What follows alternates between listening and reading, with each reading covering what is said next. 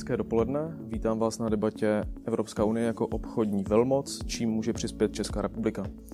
Jedním z důležitých eh, přínosů Evropské unie je její eh, společná obchodní politika, která je přínosem nejen pro Evropu, ale i pro eh, její obchodní partnery. Unie v posledních letech rozvíjí obchodní vztahy nejvíce s Jižní Amerikou a s Ázií a v současné době se očekává velká dohoda s africkými, karibskými a tichomorskými státy. Evropská unie tyto dohody uzavírá nejen z, z důvodů ekonomických, ale také z toho důvodu, že chce eh, měnit eh, svět k lepšímu, když to řekneme eh, takhle zkráceně.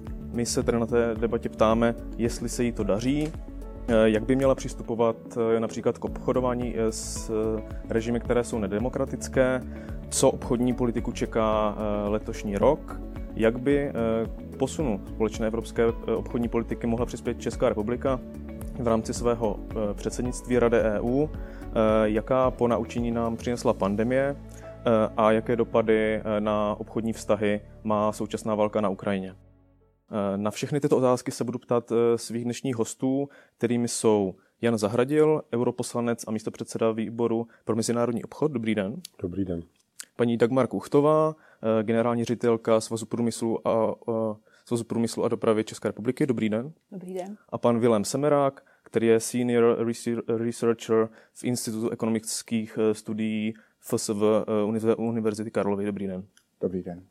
Ještě na úvod eh, zmíním, že tato debata vznikla ve spolupráci s frakcí evropských konzervativců a reformistů v Evropském parlamentu. První okruh bych vzal tak ze široka a je to přínos obchodní politiky Evropské unie pro evropský kontinent a konkrétně pro Česko. Pane Zahradil, můžu poprosit vás, jaký, jaký přínos má společná obchodní politika na Evropu?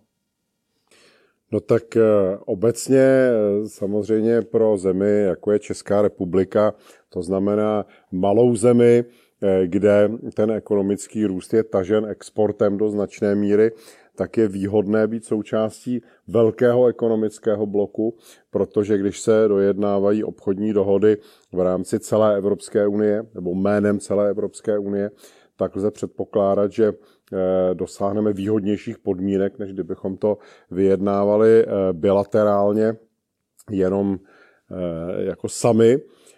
Čili tenhle obecný princip tady vždycky byl. Myslím, že je to jeden z takových těch zahraničně politických konsenzů, na kterém se snad shodla celá politická scéna bez ohledu na to, kdo zrovna byl u moci, eh, že se to vždycky eh, tohle bralo jako, jako hotová věc.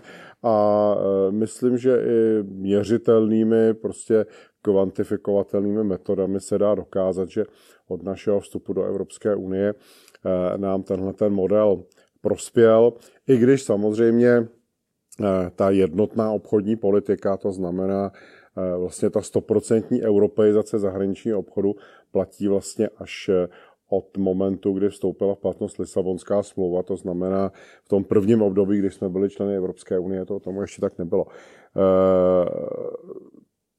Dostaneme se asi později k tomu, že teď v posledních letech ale čelíme některým zádrhelům v tomhle, eh, v tomhle modelu, že vlastně taková ta jakoby bezstarostná doba globalizace od 90. let, v které jsme všichni eh, těch posledních 30 eh, let žili, tak vlastně nechci říkat přímo, že skončila, ale posunuje se do nějaké jiné roviny a to teď asi taky bude předmětem nějakých dalších otázek a odpovědí. Hmm.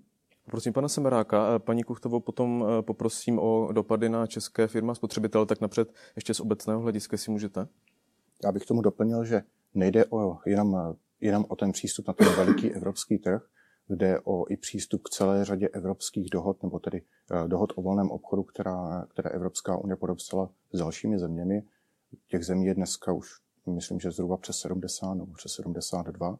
A jsou to typy dohod, které by často Česká republika asi sama úplně nevyjednávala, protože mohou být s okravými teritorie, ale které pro konkrétní jednotlivou firmu mohou přinést poměrně zajímavé výsledky v situaci, kdy se na takový velmi svérázný trh, netypický, ta firma pustí. Pak bych doplnil to, že kromě toho, že tam, jsou, že tam je nějaký přístup na trh, tak si musíme uvědomit realitu současných obchodních vztahů. Dneska je prakticky nemyslitelné a ani ta současná krize na tom nic nezmění že bychom v České republice vyrobili výrobek kompletně a někde od prvopočátku, od toho, že vytěžíme uhlí nebo vypěstujeme pšenici nebo oves a zpracujeme to až do podoby finálního výrobku a ten budeme exportovat. Všechno se odehrává v rámci dodavatelských řetězců, které se snaží poměrně flexibilně využívat komparativní výhody jednotlivých zemí. Takže bez toho, aniž bychom byli zapojeni do toho společného evropského trhu, tak by pozice českých firm byla podstatně složitější. Výrazně hůře by se jim zapojovalo do té mezinárodní dělby práce a dá se říct, že to je asi jeden z hlavních nebo z hlavních pozitivních dopadů toho, co pro nás ten evropský trh znamená. Pak bych mohl dodat ještě několik dalších věcí. Pokud jde o ty samotné obchodní dohody i o tu obchodní politiku, tak eh, kromě toho, že ty dohody na venek vyjednáváme, dá se možná spekulovat i o tom, ale nerad bych někoho urazil z našich institucí, že je zde i určitá šance, že některé ty dohody jdou dále nebo hlouběji, než to, co bychom asi vyjednávali sami. Za prvé je zde výrazně větší vyjednávací síla. Evropská unie jako celek je samozřejmě pro nějakých zhruba 80 zemí na světě, byť do toho patří ty evropské, hlavním obchodním partnerem. Česká republika, přiznejme si, tam by ten počet podobných zemí byl podstatně omezenější, což znamená, že může trochu více tlačit na pilu, pokud se na tom tedy dokáže dohodnout, což je jiná věc, kterou pak asi otevře pan Zahradil opět.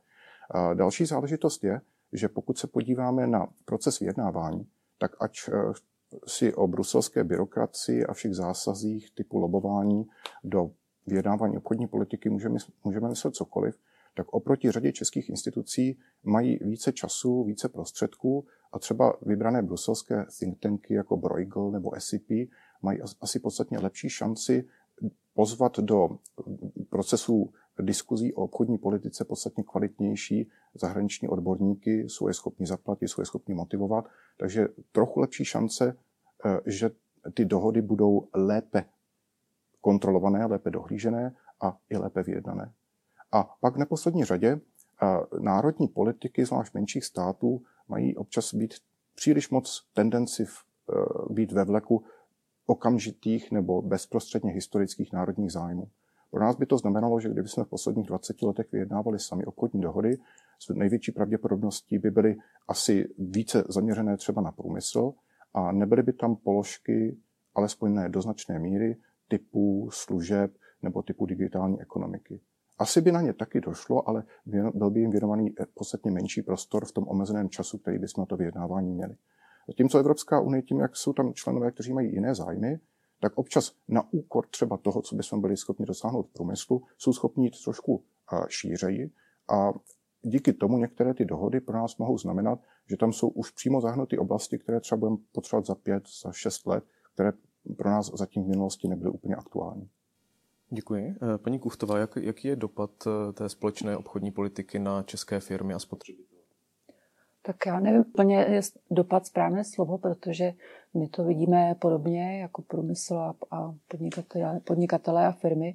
To znamená, že nám to umožňuje eh, dosáhnout lepších do, vlastně výsledků těch dohod.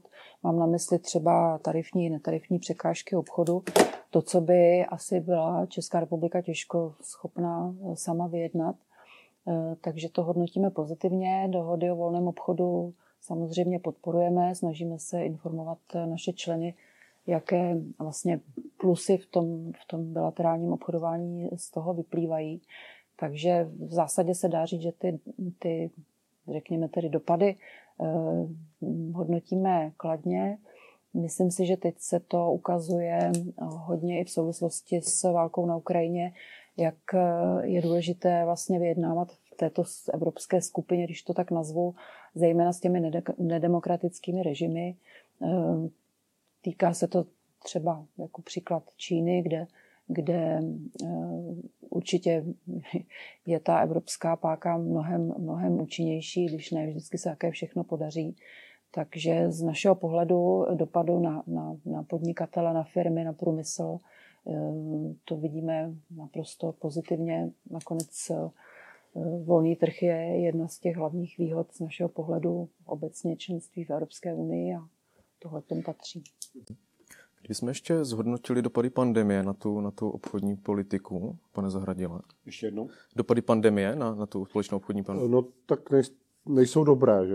protože vlastně pandemie narušila některé, některé základní svobody, na které jsme byli zvyklí, třeba volný pohyb osob, narušila ty, jak to říká pan kolega, dodavatelsko-odběratelské řetězce, Čili pandemie určitě neprospěla globálnímu obchodu, také došlo k ekonomickému poklesu v jednotlivých zemích v závislosti na tom, jak moc byly tou pandemí postiženy. Takže ona nám to, ta pandemie prostě trochu hodila zpátky, trochu jakoby se ta globalizace pozastavila, nebo Eh, vůbec propagace volného obchodu jako něčeho, co eh, představuje automatické dobro ve smyslu ekonomického růstu, eh, růstu prosperity, blahobytu, životní úrovně a podobně a e, uvidíme, jak se nám to podaří e, v budoucnu obnovit, protože jen vlastně skončila pandemie, no, ona ještě ani neskončila, dejme tomu, že už tak jako se vytrácí pomalu, no tak nám vznikl v Evropě poměrně zásadní válečný konflikt, což je ta ruská agrese vůči Ukrajině, která tady tomu globálnímu obchodu nepochybně také neprospěje, protože Eh, Evropská unie nebo v širším smyslu slova ten euroatlantický blok eh, logicky zareagoval eh, poměrně bezprecedentní sadou obchodních sankcí vůči Rusku. To se dalo jako čekat. Nicméně tyhle ty primární sankce budou mít určitě ještě nějaké sekundární dopady, které zase tomu obchodu pravděpodobně prospívat nebudou.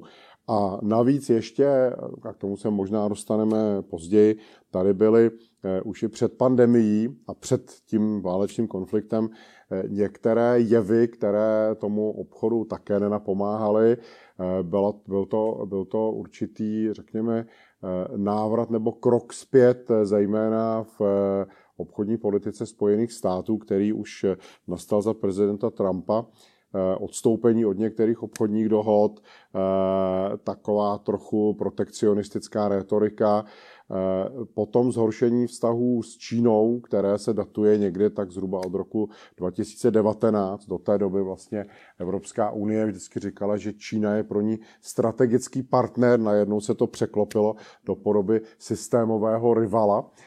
Takže to je také věc, která to trochu přibrzdila díky tomu zhoršení vztahu. Třeba máme dneska u ledu eh, tu poměrně rozsáhlou eh, eh, dohodu o ochraně investic s Čínou, která asi ještě nějakou dobu v té ledničce pomyslné zůstane.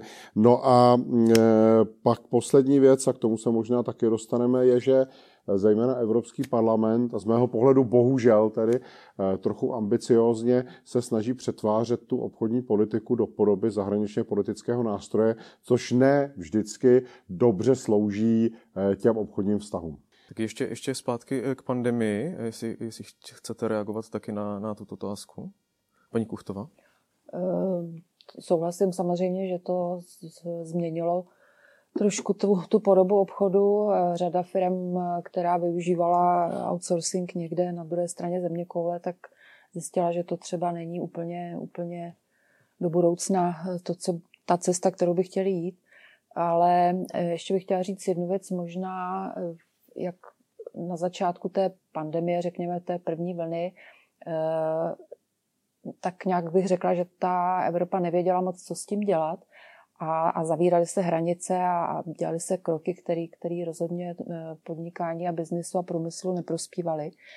Tak uh, ono to mělo nějaké příčiny samozřejmě. Uh, myslím si, že potom v těch dalších krocích už celkem ta Evropa reagovala dobře, aspoň z našeho pohledu.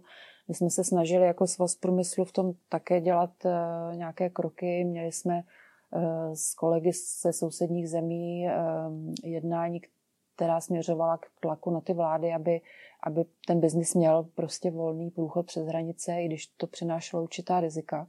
Takže tam se ukázalo třeba, jak rychle je kdo schopen na něco reagovat a myslím si, že potom už po tom jakoby šoku prvopočátečním, že už to docela fungovalo dobře. Jo. Takže myslím si, že se ten obchod změnil hodně v tom, v tom eh, smyslu určitého narušení těch globálních řetězců, ale, ale myslím si, že firmy se s tím naučily nějak žít a, a tady v Evropě jsme řešili hlavně ty hranice. No. Tam samozřejmě ty problémy byly a později už si myslím, že, že to bylo docela už snesitelnější. Děkuji, pane Semráku. Pandemie přišla ve své rázný okamžik, kdy vlastně už tady byl dlouhodobější trend směrem k nárůstu ekonomického nacionalismu. Byla oslabená Světová obchodní organizace tou americkou pasivitou nebo pak následně blokováním, třeba jmenováním nových členů do těch orgánů, které posuzují, posuzují obchodní spory. A kvůli tomu na tom začátku bylo jasně vidět, že řada těch zemí měla tendenci eh, pokračovat v, té, v tom směru k ekonomickému nacionalismu. A přispělo k tomu i další záležitost, že bohužel ta pandemie přišla nebo byla v oblasti, která byla napříč těmi, těmi oblastmi eh, relativně exkluzivních kompetencí Evropské unie jako obchodní politika a těmi oblastmi, kde je víceméně smíšená kompetence, nebo které zvlášť v minulosti se brali jako výhradní doména aktivity národních států. A najednou tady byl velice výrazný spor. Eh, po počátečních, po počátečním váhání Evropská unie do určité míry zvládla se na, to, na tu scénu vrátit, dokázala trochu eh, zasáhnout ve formě vyjednávání dohod například o vakcínách a společných nákupech, což bylo zajímavý krok, který asi eh, dneska trošku předestírá to, co, to čemu budeme možná čelit do budoucna u plynu a dalších strategických komodit. A k čemu došlo potom následně? Pak došlo postupně k uklidnění. Eh, viděli jsme, že po odchodu Trumpa se podařilo z části znormalizovat i vztahy se Spojenými státy, ale zůstala větší nejistota. Takže do budoucna ten základní prvek evropské obchodní politiky, spolehání se na mezinárodní pravidla, na světovou obchodní organizaci, to se zdá být oslabeno. Zůstala tady hrozba většího ekonomického nacionalismu, dokonce i v rámci Evropské unie. A do budoucna se bude muset vypořádat i s tím, na co narazil pan Zahradil, a to je, že nejenom, že by někdo v Evropském parlamentu typu zelených vůči Číně, jako pan Butikov a další, ale i ve vztahu k dalším zemím asi si budeme muset zvyknout na to, že kvůli tomu, jak je Evropská unie nastavená, že jednou jejich z hlavních sil je ten obrovský eh, trh a její síla jakožto cílové destinace pro řadu neevropských exportérů, takže prostě obchodní politika bude více podřízená zahraniční politice, než jak tomu bylo v minulosti. Kdy jsme donedávna měli spíš opačný trend, někdy možná až neblahý, kdy jsme se snažili prosazovat ekonomickou diplomaci a někdy možná na úkor středně nebo dlouhodobých zájmů. Mhm. K tomu se určitě ještě dostaneme, k, to, k tomu uh, dopadu vlastně i v diplomaci. Um, já bych uh, se přesunul k válce na Ukrajinu. Pan Zahradil tady vlastně zhrnul všechno, v podstatě uh, všechny moje otázky, které jsem měl připravené. Poprosím teda ještě pana Semeráka, jestli byste mohl, jste zmiňoval, že, že tam je nějaká nejistota mezi, mezi vlastně v té transatlantické vazbě. Tak jestli by, jestli by válka na Ukrajině mohla naopak tady ten, ten vztah posílit, protože tam vidíme eh, minimálně na té politické úrovni je tam velká jednota eh, vlastně eh, se Spojenými státy, tak jestli by to mohl být ten restart třeba. Abych to asi rozdělil, když bych se měl vrátit do role ekonoma, určitě to posílilo z naší strany poptávku po takovém vztahu. Otázkou je, jak to bude vypadat na druhé straně, to je Atlantikem. Protože ať se nám to líbí nebo ne, situace na americké politické scéně a americké zahraničně ekonomické a zahraničně politické zájmy není něco, co bychom my jako Evropané mohli diktovat.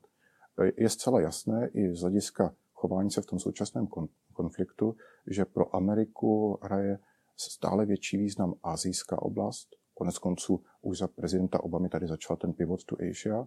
Stejně tak samozřejmě mají zájmy v Latinské Americe a ta Evropa z hlediska reálného ekonomického významu je trochu slabší.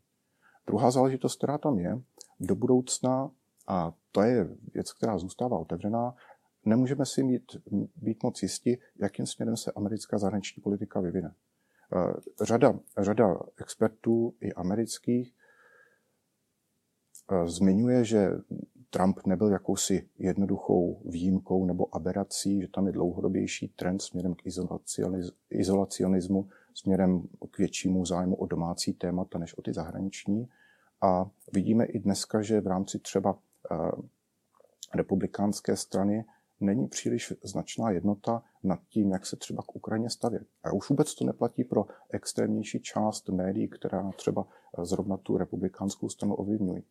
Takže je to z hlediska nabídky toho vztahu z Ameriky určitě tam určité oživení je, ale jak dlouhodobé to bude a jak spolehlivé, spolehlivý tento vztah bude, tak je, to je taky dneska složité předpovědět.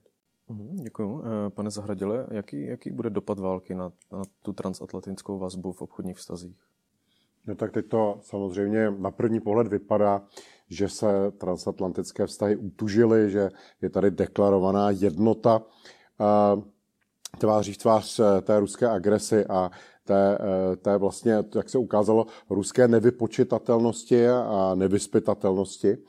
Eh, ale když se podíváte hlouběji, za tu eh, momentální situaci, tak vlastně zjistíte, že tady někdo eh, asi špatně četl tu mezinárodní situaci, protože, jak už jsem tady říkal, tady se zhruba po roce 2019 výrazně zhoršily obchodní vztahy nebo vůbec politické vztahy a potom tedy obchodní vztahy Evropské unie s Čínou a ještě předtím ale následovalo zhoršení eh, v vztahu Spojených států s Čínou a ta Evropská unie pak jakoby trošku teda eh, neúplně značením, ale, ale spíš nesněla, ale nakonec tu americkou linii následovala.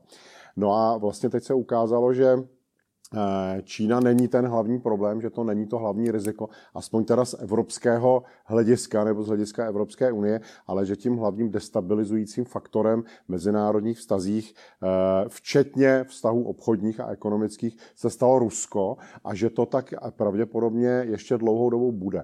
Takže my si eh, v Evropské unii podle mě Eh, musíme eh, umět říct, že eh, pokud tady neustále zaznívá nějaká touha některé, zejména některých států po tomu, čemu se říká strategická autonomie, tak to také mimo jiné musí spočívat v tom, že v určitých situacích prostě Evropská unie bude, bude ten vývoj, ty příčiny a následky číst možná trochu jinak, než Spojené státy. Teď to není tak viditelné, protože teď opravdu došlo k tomu symbolickému sjednocení západu nebo euroamerické oblasti proti ruské agresi, ale až se ta situace vyřeší nějakým způsobem, až teda dojde k uzavření nějakého příměří, zastavení bojů, nějakému řešení, já teď nechci anticipovat jakému, eh, tak si to budeme muset eh, asi eh, natvrdo říct sami sobě, tedy v Evropské unii že někdy ty věci prostě neuvidíme stejně a nebudeme na ně reagovat stejně. To je podle mě jeden ze základních eh, možných dopadů celé té ukrajinské krize na transatlantické vztahy, eh, které zůstanou pevné, zůstanou v každém případě ekonomicky nenarušené, ten transatlantický trh pořád je dnes eh, jedním z největších trhů na světě, ale nemyslím si, že v dohledné době je možné postoupit někam dál a eh, ukázalo se to i na té bývalé transpacifické nebo transatlantické a potom transpacifické dohodě. Vlastně za Trumpa z obou těchto těch negociací Spojené státy vystoupily nebo tlumili eh, a eh, ani za Bidena eh, ty signály nejsou takové, že by se to v plné šíři nějaká jednání o, o těchto dvou obchodních rozměrech, že by se v plné šíři mohly obnovit tak, jako tomu bylo předtím za Obamy třeba. Takže tohle je asi tak základní popis situace a je zapotřebí prostě nežít v nějakých úplně iluzích o tom, co ta transatlantická jednota znamená dnes a co bude znamenat zítra nebo pozítří. Děkuji. Eh, ještě bych zůstal u dopadů války. Paní Kuchtová, eh, byly tady zmíněny ty sankce, které Evropská unie a celý Západ uvalil na Rusko, taky jaké mají vlastně ty, řekněme, kontraproduktivní dopady na české firmy? Tak přináší to samozřejmě pro ty firmy, které tam mají buď investice nebo nějaké větší větší obchody, nepříjemnosti, ale eh, ten dopad, když se podíváme tedy na celkový dopad na, řekněme, český export, tak eh, takový není, že říká se, že to je kolem 2%, možná necelá, eh, protože řada firm už dříve, řekněme, po těch prvních sankcích po Krymu zvažovala hodně, jestli, jestli ty obchodní vztahy zachovat s Ruskem. Pro některé je to, je to důležitý mm, trh. Samozřejmě asi museli počítat s určitým rizikem, to je, to je jasné. takže nějaké dopady jsou. Jsou firmy, které se ocitly v situaci, že mají třeba připravené dodávky, které není možné samozřejmě v této situaci dopravit a nejsou to třeba malé položky, ale asi vážnější dopad ještě bude na ty firmy, které tam mají výrobní závody, asi Škodovka a další. Takže takovéto dopady jsou, ale ne, nemáme tedy aspoň my ve svazu e, nějaké takové jakoby masivnější reakce, že si myslím, že všichni chápou tu situaci, na rozdíl od dřívějších sankcí, kdy eh, byly kolem toho trošku takové diskuze, jestli vůbec to má smysl, tak teď si myslím, že o tom nikdo nepochybuje, že to je, je nutné a bohužel samozřejmě na, na některé firmy to dopady mít bude. Jsou tady dopady i třeba na, na firmy, kde je ruský kapitál a nemusí to být nutně někdo, kdo je na blacklistu, protože je z okruhu nějakých Putinových přátel. Jsou to třeba normální biznisové projekty a ty firmy řeší to, že jim třeba e, ruší klienti zakázky a je to nepříjemné, že? protože platí tu daně, zaměstnávají e, české lidi a musí tomu čelit, ale bohužel to je spojený prostě s tou hrůzou, která se na té Ukrajině děje. Pane Samaráku, chcete ještě k těm sankcím a dopadu na Česko? Máme velkou výhodu, že nejsme zemí, která s Ruskou federací bez, bezprostředně sou, eh, sousedí. Že když se podíváme na podíl Ruska na našich obchodních stazích, tak je v podstatě eh, jenom lehce odlišný od průměru Evropské unie. Takže je to něco, co se, co se téměř vlastně uh, velmi špatně zachycuje nebo velmi špatně počítá, protože ty celkové dopady jsou malé. Když, jsme, když jsem zkoušel ještě s jedním kolegou v rámci nějakých základních projekcí a simulací odhadnout, co by se stalo, kdyby jsme přišli o veškerý, veškerý export z České republiky do Ruska, tak záleží na tom, co si myslíme o, uplatno, o, o uplatnitelnosti toho exportu na jiných trzích. Kdybychom skutečně přišli o všechno, včetně nějaké mezivýroby a, včetně dodávek polotovarů a nepodařilo se to uplatnit na jiných trzích, což je extrémně nepravděpodobná varianta, tak bychom se bavili možná o nějakém zhruba jednoprocentním eh, poklesu HDP, ale v situaci, kdy ještě před tou válkou většina institucí predikovala zhruba nějaký, řekněme, něco lehce přes 3% růst. Takže by to neznamenalo úplně velký problém. Pokud potom k tomu doplníme ty flexibilnější předpoklady, to znamená, že jsme schopni eh, tu, tu naši výrobu umistovat na další trhy, eh, což k čemu prakticky vždycky v případě sankcí dochází, ať už k nějakým reexportům, obcházení, umístování na třetí trhy, tak potom se ty výsledné odhady eh, čistě u toho výpadku našeho exportu snižují asi na desetiny procenta HDP. Když potom k tomu připojíme samozřejmě tu druhou stranu, závislost na dodávkách z Ruska, tak se to mírně zvýší, ale pořád se bavíme o něčem, co by spíš by mělo menší dopad než třeba právě ta covidová epidemie, nebo ještě výrazně menší než třeba ta velká finanční krize v roce 2009. Co je ale složitější, je ta věc, že samozřejmě nemáme kontrolu nad e, mozky a myšlením spotřebitelů a investorů, takže asi tím největším rizikem, které tady je, že vlastně vznikne chaos, panika, obavy ohledně budoucnosti, spekulativní nákupy a to by pak samozřejmě tyhle ty bezprostřední dopady mohlo výrazně prohloubit. Takže tady je e, poměrně jasná role pro e, jak český stát, tak možná evropské instituce snažit se nějak transparentně poskytovat propočty, odhady, snažit se vlastně informovat o tom, jak některé zprávy o tom, jak třeba konkrétní firmy přicházejí o exportní trhy, co to znamená v nějakých reálných číslech, protože často běžný občan, a nejenom občan, často i ekonomové nebo lidi z, z biznisu, jakmile slyší třeba o nějakých miliardách nebo stovkách milionů, Připadá jim to jako ohromné číslo, když to potom reálně poměříme s tím, jak ohromně úspěšný český export a české český podnikatelský sektor je ve své, ve své podstatě. Nemluvě už ani o celkovém evropském exportu, tak se pak najednou jedná o poměrně mal, malý šok. Z hlediska těch investic, tam je to taky opět zajímavé. A to, co zmínila paní Kuchtová, je pravda. My máme opět tady velký problém, že třeba u části těch exportních toků, když bychom se snažili simulovat, co se stane, když o ně Česká republika přijde, tak mm, není nám úplně jasné, jak to ovlivní skutečně české, eh, české zisky a české firmy, protože část těch firm hodně navázaných na ruský trh má někde v pozadí i ten ruský kapitál.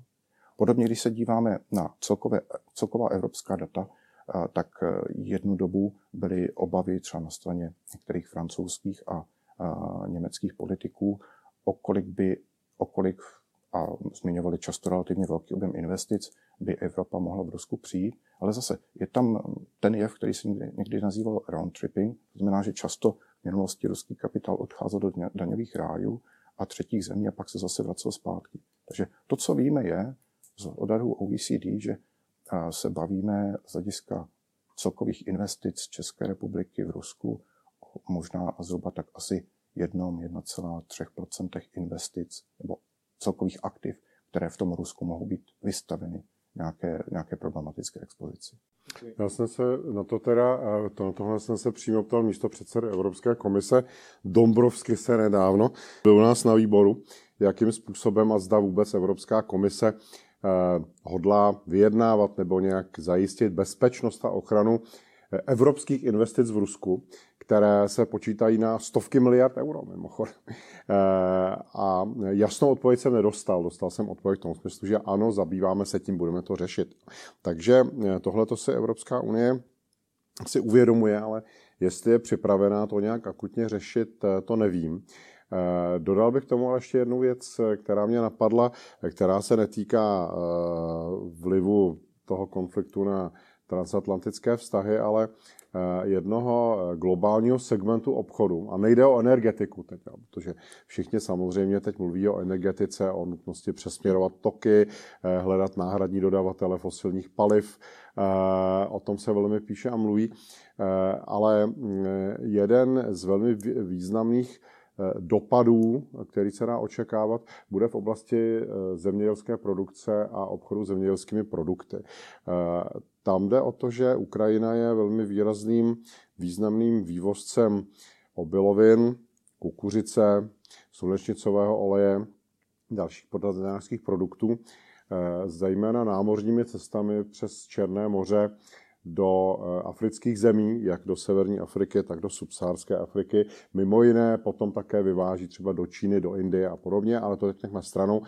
A eh, pokud ta válka ruská neskončí poměrně rychle, to znamená v řádu několika týdnů, tak ukrajinští zemědělci, a na to jsme opravdu upozorňováni, eh, ztratí celou sezónu 2022 protože mm, za války prostě nemůžete být na pole s traktorem a e, obdělávat půdu a zasít, že o to nejde. E, takže ta sezona 2022 bude vlastně ztracena a to bude mít poměrně zásadní dopad na ten ukrajinský export do těch zemí, o kterých jsem mluvil, které už dnes některé z nich tady propadají velké nervozitě, protože některých z nich už cena pšenice vyskočila několikanásobně, to znamená, že takové ty základní pekárenské výrobky se tam zdražily také několikanásobně. To znamená, že tam, kde to představuje opravdu eh, ten, v tom spotřebním košíku eh, jednu ze základních potravin, tak jako může, dostat, může nastat potravinový nedostatek, jo, který pak může vést k nějakým třeba i lokálním hladomorům. Ty zase mohou vyprovokovat nějaké eh, další migrační vlny směrem do Evropy Evropy, zase tou cestou přes středozemní moře. Eh, v každém případě eh, povedou k růstu eh, cen obilí na těch plodinových burzách. Takže tohle je třeba globální dopad v jednom segmentu ekonomiky, v jednom segmentu zahraničního obchodu, který můžeme díky válce, díky ruské válce na Ukrajině očekávat. A který se tedy dotkne vlastně každého i České republiky. Kdybych se vrátil na tu eh, evropskou úroveň a na to vyjednávání těch obchodních dohod, tak mohl byste zhrnout eh, vlastně, co, co se na tomto poli děje v současnosti, jaké dohody se vyjednávají, jaké se třeba uzavřely v, eh, vlastně v nedávné minulosti a jak to vypadá s tou postkotonou dohodou, která vlastně se má ratifikovat. No bohužel se nic moc neděje. Bohužel vlastně žijeme stále ještě z toho, co se dohodlo za bývalé Evropské komise, tedy za Junckerovy komise, která byla v tomhle směru docela, docela výrazně aktivní. Za ní se třeba dokončili, uzavřeli a později ratifikovali ty významné dohody, zejména s některými azijskými zeměmi v té finální fázi. To bylo hlavně Japonsko a Větnam. Teď od roku 2019, částečně díky pandemii, se příliš nepostoupilo.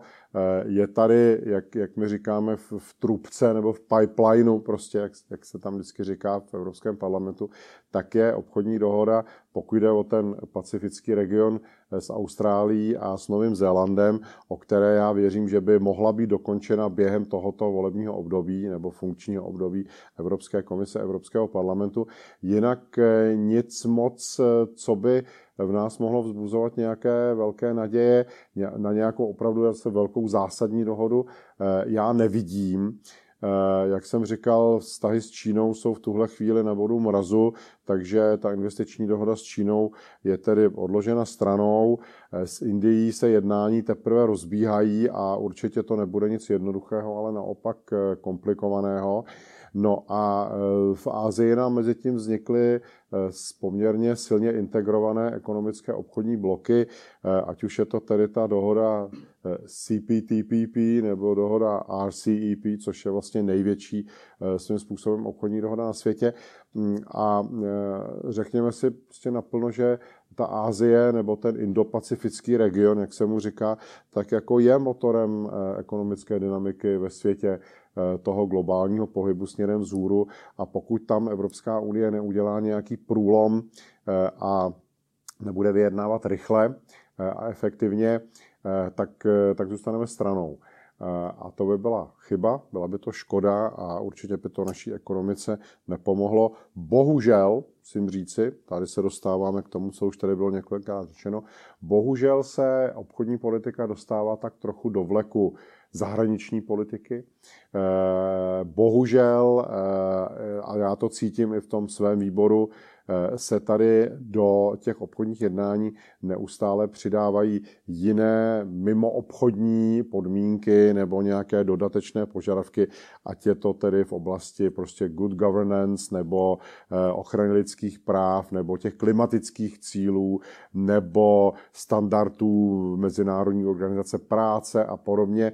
Eh, já jsem z toho upřímně řečeno trochu nervózní. Jo. Jako neříkám, že ten můj názor je v tuhle chvíli v Evropském parlamentu dominantní, to asi není zřejmě, ale hm, jsem z toho nervózní, protože my si takhle sami vlastně spouštíme eh, bariéry eh, pro to, abychom s některými zeměmi mohli vůbec něco efektivně dojednat. Eh, tam pak se asi dostaneme, já to teď nechci dál rozvádět, dostaneme se asi k tomu, zda za jakých podmínek má Evropská unie nebo může Evropská unie vyjednávat ze státy, kde vládnou nějaké, řekněme, autoritářské režimy. Eh, ale eh, těch je na světě celá řada. Takže z toho jsem trochu nervózní a upřímně řečeno tu perspektivu nevidím nějak příliš růžově. A znovu říkám, nej, nejblíž asi na spadnutí v tuhle chvíli mě osobně připadá nějaká obchodní dohoda s Austrálií, s Novým Zélandem, ale e, dál, že bych viděl někde něco na obzoru se rýsovat, tak, e, tak to skutečně nevidím. E, dobře, jsou tady nějaké ty, nějaké ty vylep, vylepšování nějakých už stávajících dohod s zeměmi Latinské Ameriky nebo s Mexikem, je tady snaha prostě stabilizovat eh, nějakým způsobem ekonomickou situaci v Africe, ale to je spíš z důvodu bezpečnostních nebo migračních, tam jako eh, žádný, žádný velký biznis vlastně, každý to ví, že se, se neudělá a v, v tom indopacifickém regionu spíš pokulháváme, bohužel. Pane Semráku, váš pohled na, tu, na ty aktuální snahy na, na, na polité mezinárodní obchodní politiky Evropské unie? No, je potřeba si uvědomit, že přeci jenom eh, ta země koule jako taková má po relativně omezený počet obchodních partnerů. A Evropská unie, což je potřeba zmínit na druhou stranu, byla relativně úspěšná v minulosti. Takže dneska jsme v situaci, kdy máme dohodu prakticky s kýmkoliv, kdo byl významnější a s kým se ta dohoda dala uzavřít za rozumných podmínek. Je tam několik málo výjimek typu třeba právě Spojených států nebo zemí, kde vlastně začalo jednání v minulosti a pak někde zase na dlouhou dobu usnulo. To byla tuším, že ta Indie pak vlastně se znovu rozbíhalo.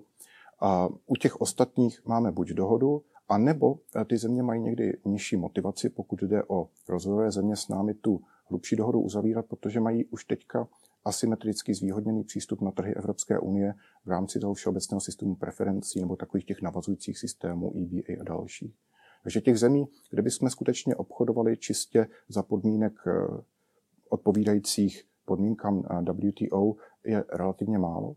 A pak je tam třetí věc. Když se podíváme na trhy těch vyspělejších zemí, platilo to třeba i o Spojených státech a o dynamice toho jednání o transatlantické obchodní dohodě, tak pokud jde o ty méně problémové oblasti typu průmyslu, které nás často zajímají, tak v oblasti cel je složité o něčem jednat, protože třeba polovina eh, dovozů do Spojených států už v té době byla bez, celní, bez celního zatížení.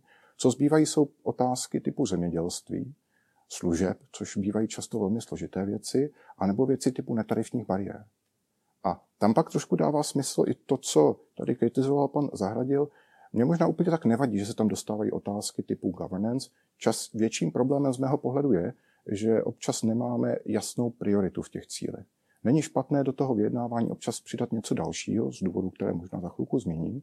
Je spíš problém v tom, že někdy Evropská unie tím, jakým způsobem funguje, těch cílů má příliš hodně a pak se jí nedaří naplnit dokonale žádný z nich. Proč by někdy mělo smysl tam otázky typu governance dávat? Jde o to, že dnes se bavíme o tom, že máme tady už druhou, možná dvou a půl nebo třetí generaci těch obchodních dohod, proto také to přejednávání. Obchodní dohody, které se vyjednávaly v minulosti, někde asi do poloviny té první dekády po roce 2000, když šly často nebo často byly zaměřené jednoduše na odbourávání cel. To se dalo snadno domluvit, často nešli příliš moc hlouběji a ty bychom byli schopni asi domluvit i dneska, ale nepřináší zas tak velké a zajímavé dopady. U těch hrubších dohod pak jde o uh, netarifní bariéry, o, ne, o nediskriminaci našich výrobků na těch zahraničních trzích, o řadu dalších právních podmínek. A tady jde nejenom o to tu dohodu jednat, ale mít i dostatečnou jistotu, že, že ten náš obchodní partner tu dohodu bude dodržovat a respektovat. A že budeme moci, budeme dostatečně silní a budou existovat procesy k tomu, aby jsme v případě, v případě, kdy se na tom nebudeme schopni dohodnout, to dodržování zajistili. To je velký problém třeba Číny. Spousta ekonomů v minulosti se snažila vyjádřit nebo zhodnotit, jaký dopad by asi dohoda s Čínou mohla mít na obchod, dají se najít názory od těch bezprostředně liberálních, samozřejmě zvýšilo by to náš HDP, jejich HDP, bylo by to dobré, až po ty, které upozorňují na to, že v situaci nebo v režimu, který zaváděl postupně Xi Jinping od svého nástupu k moci a v tom budování silných národních šampionů a firm, které jsou domácí, velké, mají na tom trhu zvýhodnění, je někdy složité předpokládat, že evropské a čínské firmy by skutečně i za, i za existence té dohody jednali nebo byly, bylo s nimi zacházeno na stejné úrovni. K tomu, eh, tomu se docela dlouhodobě věnuje třeba Evropská obchodní komora v Pekingu, která se snaží i bez té dohody s čínskými institucemi jednat, snaží se nějakým způsobem působit třeba na tvorbu pravidel a vymáhání pravidel v Číně, ale s, eh, ne vždy s jasnými výsledky. Mhm, Děkuji. Jsme se hezky přehoupli právě k tomu tématu di- dilemat eh, v těch obchodních vztazích. Paní Kuchtová, má podle vás ta evropská obchodní politika eh, nějaké viditelné pozitivní dopady ve světě právě z hlediska třeba lidských práv nebo governance, mimo teda i ty, ty obchodní, obchodní výhody, které to přináší těm, těm partnerům? No, to se přiznám, že nedokážu posoudit a já mám teda úplně stejnou obavu, jako vyjádřil pan Zahradil, že eh, to přidávání tady těch eh, standardů do těch eh, dohod o volném obchodu není z našeho pohledu vždycky úplně, nechci říct pozitivní, samozřejmě má to, má to nějaké důvody a tu osvětu šířit ve světě je asi správný směr, ale obávám se, že v některých případech to komplikuje potom ten podpis. A to asi je případ těch, těch dohod v Latinské Americe, kde se to vleče. A je otázka najít tu správnou, ten správný balans mezi tím, co je pro nás eh, nepřijatelné, nebo naopak, kde si myslíme, že ten partner by s tím měl souhlasit a, a nebo ne. Takže je to samozřejmě více politická věc a někdy si nejsme jistí, jestli to do těch obchodních dohod opravdu patří v té plné míře, tak jak se to někdy prosazuje. Dá se vůbec eh, vlastně v dnešním politickém světě eh, vrátit ještě tady k tomu čistě pragmatickému přístupu eh, těch obchodních dohod, jak zmiňoval pan Zahrdal z minulosti, nebo už prostě to bude navždy takto zaseklé a Evropská unie bude muset přesvědčit ty svoje partnery, aby, aby vlastně přijali ty podmínky? Tak je to, každá dohoda je o kompromisu, že takže je potřeba asi ne se vrátit úplně na začátek, kdy to teda bylo jenom čistě o obchodních otázkách, ale e, najít nějakou takovou správnou míru. No. To, to se můžeme potom třeba na nějaké jiné debatě bavit e, o Green Dealu a věcech s tím spojených, že jestli skutečně je to tak promyšlené, aby to přinášelo, řekněme, globální pozitivní dopady a efekty, anebo jestli to je na, naopak komplikace první řadě pro, pro Evropu, pro biznis evropských firm nebo není. Takže myslím si, že by bylo dobré se nad tím nějak zamyslet a, a třeba přehodnotit ty, ty věci mimo obchodní, které se do těch dohod dávají, jestli to má ten efekt a jestli skutečně je vůbec šance na to, že se to někdy podepíše. Pane Zahradile, chcete okomentovat eh, tady, ten, tady tuto otázku? No tak eh, když se podíváte na, eh, dejme tomu, já nevím, na Organizaci spojených národů a projedete si ty státy jeden po druhém, tak asi zjistíte, že demokratické země nebo režimy, které bychom z toho evropského hlediska, z hlediska evropských standardů mohli považovat za demokratické, tak ve světě nepřevažují. Eh, to znamená, že eh, tady je prostě dilema, jakoby my se eh, Evropa nebo euroamerický okruh civilizační, jestli se má pokoušet pomocí obchodní politiky vnutit nebo vyexportovat ty naše hodnoty, o kterých my si myslíme, že jsou správné, i do těch jiných, řekněme, civilizačních okruhů, nebo jestli se máme spíš soustředit opravdu Eh, na ten obchod. Já si dovedu představit, že eh, ty eh, dodatečné podmínky, ty neobchodní, které budou přidávány do těch vyjednávání, tak by určitě měly směřovat k tomu, aby tam nedocházelo k nějakému neférovému zvýhodňování těch obchodních partnerů na druhé straně.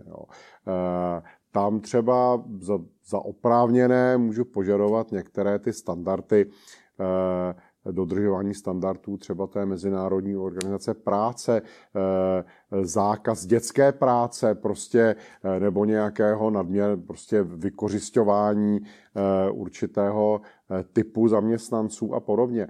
Ale pokud by to mělo jít tak daleko, že bychom jakoby prostřednictvím obchodní politiky chtěli, de, chtěli v našem smyslu slova demokratizovat eh, některé země v Africe nebo v Ázii, zavádět tam naše pojetí občanské společnosti eh, a nějaké prostě mediální nebo politické plurality, tak to si myslím, že je odsouzeno k nezdaru. Eh, vlastně si vůbec neuvědomuju jediný příklad jediné země, kde by se něco takového pomocí obchodní politiky Evropské unie v posledních letech dosáhlo, ať už tady v Africe nebo v Ázii. A spíš si myslím, že tím si sami zavíráme eh, dveře k, ně, k přístupu na nějaké další trhy a eh, vlastně nutíme ty země, aby tedy si vybrali třeba nějakou jinou alternativu než Evropskou unii, alternativu, která nebude tak trvat na tom, aby se tam změnily prostě podmínky toho, toho jaksi politického systému nebo společenského systému nebo něco podobného. Takže tohle já nepovažuji za dobrou a dlouhodobě udržitelnou politiku a myslím, že si tím tak trochu podřezáváme větev sami pod sebou. Znovu říkám, že v Evropském parlamentu tohle bez pochyby není názor, který by převládal. Tam si převládá až někdy v extrémní poloze ten druhý názor. Evropská komise se tak jako snaží se mezi tím nějak prostě prosmeknout nějakým tím pragmatičtějším způsobem. Eh, ale výsledek je prostě ten, to už jsem tady říkal, že jsme ustrnuli, že jsme zamrzli eh, ve srovnání s obdobím před rokem 2019 a že jsme v žádném výrazném obchodním vyjednávání za poslední léta nepostoupili. Eh, příklad, jenom abych to uzavřel nějak, už jsem tady na to narazil, že jo, to je prostě příklad Eh, třeba té Indie, asi jsme si všichni všimli, možná k překvapení některých, jo, nevím, ale všichni jsme to zaregistrovali, eh, že teď eh, v těch posledních dvou hlasováních ve valném schromáždění OSN, když se hlasovalo o nějakém protiruském textu nebo textu, který Rusko odsuzoval za tu invazi na Ukrajinu, tak se zdržela nejenom Čína, ale i Indie. Eh, někteří tím byli překvapeni, ale ono to celkem dobře ilustruje to, že prostě ty země to berou jako vlastně záležitost ne globálního charakteru, ale záležitost, která se odehrává někde v tom euroamerickém civilizačním okruhu, která se jich asi až tak úplně nedotýká, i když ty nepřímé dopady, jak jsem třeba říkal, na ty, na ty potravinářské obchodní Eh, vztahy tam budou eh, a že ty země prostě v Ázii budou sledovat svoji vlastní eh, linii, linii vlastních národních zájmů, která ne vždycky, ne za všech podmínek znamená, že se budou asociovat s tím naším přístupem. A teď, jako co z toho my vyvodíme? Jo? Vyvodíme z toho, že s tou zemí jako máme nějakým způsobem zmrazit obchodní vztahy nebo nepokračovat v vyjednáváních, nebo že dokonce máme podmínit nějaká další vyjednávání tím, že oni se tak jako přikloní třeba pokud jde o ten tenhle ten konkrétní konflikt na naší stranu a že budou podporovat naše pozice. Eh, to myslím, že není možné. Jo. To je, se prostě nikam nedostaneme. Takže jsme se tak trochu, připravili jsme se tak trochu ně, eh, vlastní, eh, takovou vlastní pas, do které jsme se chytili a bohužel nevidím tedy nějaké velké snahy k tomu, abychom se, abychom se z ní sami vymanili. Hmm. Ještě mě napadá k tomu. Já bych možná to jenom malinko uvedl zase zpátky na rozumnější úroveň. Jde, jde o to, že Neznamená to, že s těmi zeměmi neobchodujeme, to vůbec neplatí. Dá se dneska říci, že Světová obchodní organizace má přes nějakých 140 členů a se všemi těmi členy, i pokud nemáme obchodní dohodu, fungujeme na základě režimu, který je podstatně liberálnější, než platil třeba ještě v 60. letech. Někdy je dokonce srovnatelný s tím, jak vypadaly obchodní dohody nebo první pokusy o ně v těch dávných letech 20. století. To je jedna věc. Druhá věc je, že i pokud jde o tyto země, které mají problematické, problematický domácí uh, politický systém, tak eh, paradoxně řada z nich stále je ještě i příjemcem preferenčních, uh, preferenčního režimu Evropské unie a v řadě případů mají vlastně přístup na evropské trhy a my na ně minimálně srovnatelný, jako, jako vypadá náš přístup na trh Spojených států. To znamená, my tam exportujeme za podmínek hypoteticky nějaké světové obchodní organizace, byť samozřejmě, omlouvám se, tam je celá řada eh, domácích problémů, hlavně co se týče netarifních opatření. Oni k nám exportují za podmínek, které jsou často výrazně zvýhodněné oproti tomu režimu eh, Světové obchodní organizace. Takže není to tak, že bychom se před nimi uzavírali úplně a Evropská unie eh, ty obchodní vztahy udržuje. Je tam jiná záležitost. Pokud se budeme dívat do budoucna, já zcela souhlasím s tím, že je potřeba si vybrat. A je potřeba si vybrat, jestli budeme třeba eh, budovat hlavně nějakou externí obrany schopnost nebo odolnost Evropské unie, nějakou tu rezilienci, eh, i za cenu toho, že třeba budeme do našich dodavatelských řetězců integrovat některé problematické země, třeba z Afriky. Konec konců NATO i další země mají z, z dob studené války s podobnými vztahy zajímavou, zajímavou zkušenost. A a za jakých podmínek to potom budeme dělat.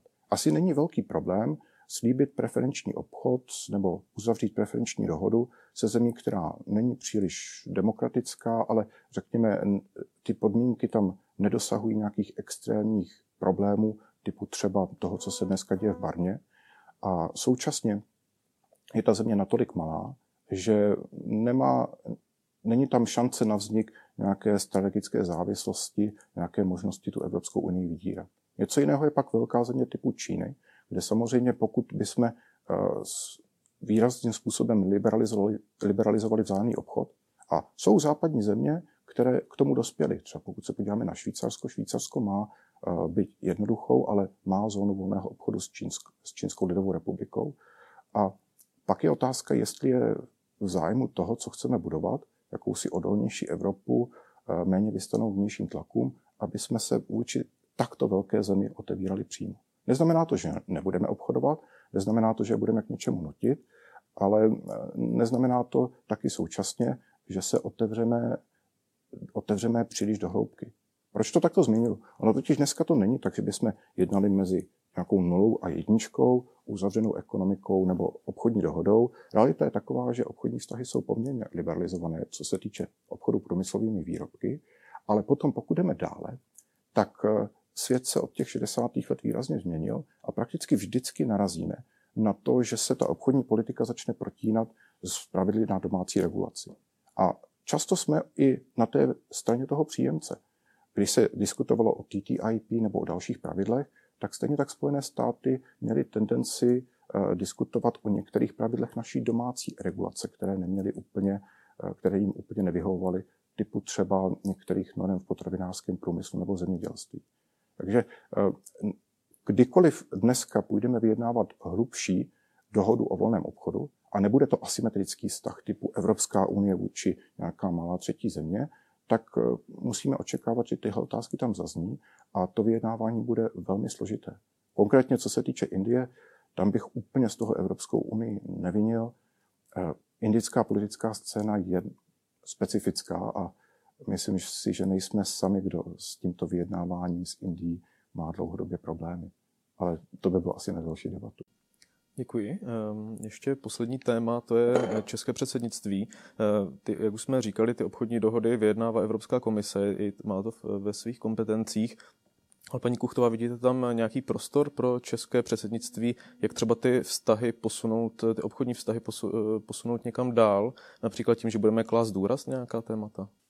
No já si myslím, že ta Ukrajina to natolik změnila, že určitě tam bude tendence změnit to, co pokud vím, bylo teda v programu a to bylo východní partnerství, tak z těch tří zemí, které, které usilují o kandidátský status, určitě ta Ukrajina si myslím, že bude hodně zdůrazňovaná. Takže nevím, jestli bude vůbec v rámci toho předsednictví, kde samozřejmě bude k řešení i možná řada jiných témat mimo obchod v době toho našeho, tak uh, jestli tam vůbec bude prostor na to věnovat se těm, těm obchodním dohodám, které jsou teda rozjednány.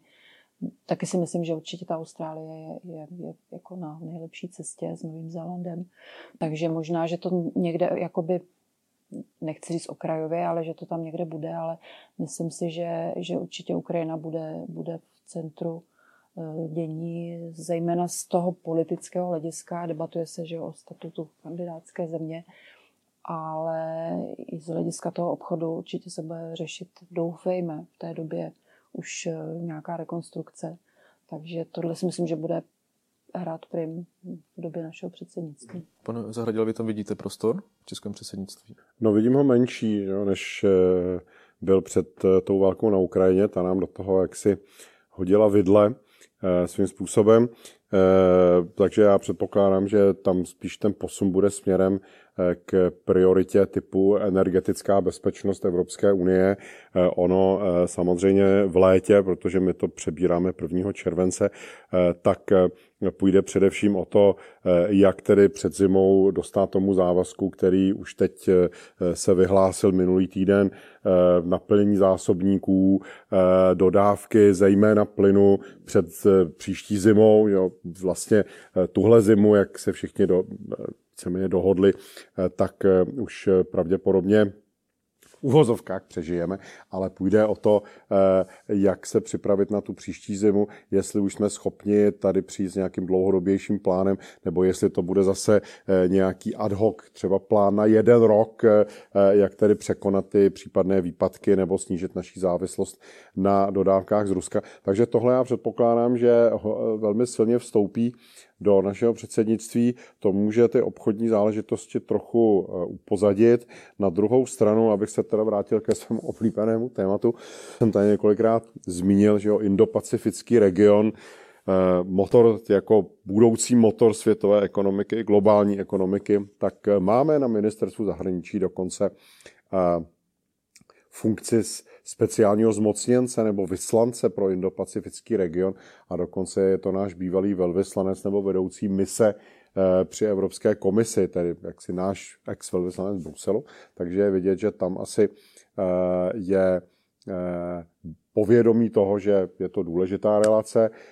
Mně se podařilo ukořistit loni spravodajskou zprávu v Evropském parlamentu, která se jmenuje Strategie Evropské unie vůči Indo-Pacifiku v oblasti obchodu a investic, která s chodou okolností, pokud to dopadne teda podle toho časového harmonogramu, tak jak je naplánován, tak by měla být hlasována Evropským parlamentem hned na začátku našeho předsednictví, to znamená v tom prvním týdnu červencovém, což je taková docela půvabná koincidence. Tam je těch obchodních otázek a toho, čeho jsme se vlastně tady celou dobu dotýkali v té debatě poměrně dost. Takže něco by se tam Česká republika podle mě měla snažit propašovat v tom smyslu, aby to reflektovalo i ty naše národní zájmy, což vždycky bylo otevírání trhů, zvyšování možností pro náš export ve světě. Eh, na druhou stranu přiznejme si, že prostě přebírat to předsednictví po Francii, speciálně pokud jde o obchodní politiku, eh, je vždycky složitější, protože Francie není úplně ve všech ohledech prostě šampionem odbourávání obchodních bariér a vidí to trochu jinak. A my to nemůžeme, protože je to takové to trojpředsednictví, že jo, Francie, Česká republika, Švédsko, tak my to nemůžeme převrátit o 180 stupňů prostě to nejde. Jo. Takže budeme muset vycházet i z toho, že se tady nějaká linie nastavila a my ji můžeme třeba trochu modifikovat, ale nemůžeme ji úplně změnit eh, na, na pravý opak toho. Eh, tak snad se s tím popasujeme nějak se ctí. Pane Semeráku, chcete uzavřít ještě k českému předsednictví? Já bych asi navázal na to, co říkal pan Zahradil. A je pravda, že už předtím, než všechno zkomplikovala ta, eh, ta válka na Ukrajině, tak se často hodnotilo francouzské předsednictví a zejména záměry, které Eh, Macron a další s tím předsednictvím spojili jako poměrně ambiciozní. Takže je tady určitá šance, ne nulová, nebo možná riziko, že na nás zbydou některé věci, které se rozběhly v tom předsednictví a které bylo nutné odložit nebo zpomalit kvůli válce. Mám dojem, ale tady mě klidně pan Zahradil může opravit, protože to není úplně něco, co bych sledoval každý den. Pokud se pamatuju, že tak francouzské předsednictví, předsednictví mělo velký zájem o problematiku veřejných zakázek, kdy samozřejmě evropský trh byl dlouhodobě přístupnější pro zahraniční firmy než zahraniční trhy pro nás a vlastně byla snaha vybudovat jakousi kondicionalitu, aby eh, ty zahraniční firmy nebo zahranič, firmy ze zahraničních trhů měly přístup k našim veřejným zakázkám, pokud bude fungovat reciprocita, což by pro nás bylo velmi zajímavé, protože máme firmy, které byly v minulosti schopné dodávat eh, velmi zajímavé třeba i systémy navazující na eh, městskou dopravu nebo to se, to se stihne za francouzského předsednictví, protože už jsme v závěrečné fázi trialogu, mm-hmm. takže tam si myslím, že to nám jako ne, ne, to nám ne, to nezbyde na nás. Dobře, to je škoda. A pak je ta druhá věc, a to je, to je velká oblast té externí rezilience, když použiju ten anglicismus, kde uh, je to téma, které už několik let se diskutuje. Do nedávna tam bylo poměrně velké schizma mezi východní Evropou a západem, kdy v těch diskuzích lidé ze Španělska, z Itálie i z Francie často vyjadřovali své znepokojení tím, co fungovalo za Trumpa, kdy Trump v době diskuzí o Iránu donutil některé evropské firmy, aby se z toho trhu stáhly, to znamená jakési exteritoriální dopady sankcí a snaha nebo vnímaná možnost Spojených států omezit vlastní prostor pro dělání obchodní a ekonomické politiky Evropské unie, zatímco ten východ vnímal tu oblast té externí rezilience jako právě spíš něco, co bychom měli uplatňovat nebo zaměřit ve vztahu k Rusku nebo k dalším problematickým zemím na východě. A to je něco, co asi nedořešíme, takže to je, to je asi něco, na co, na co se můžeme zaměřit eh, podstatněji.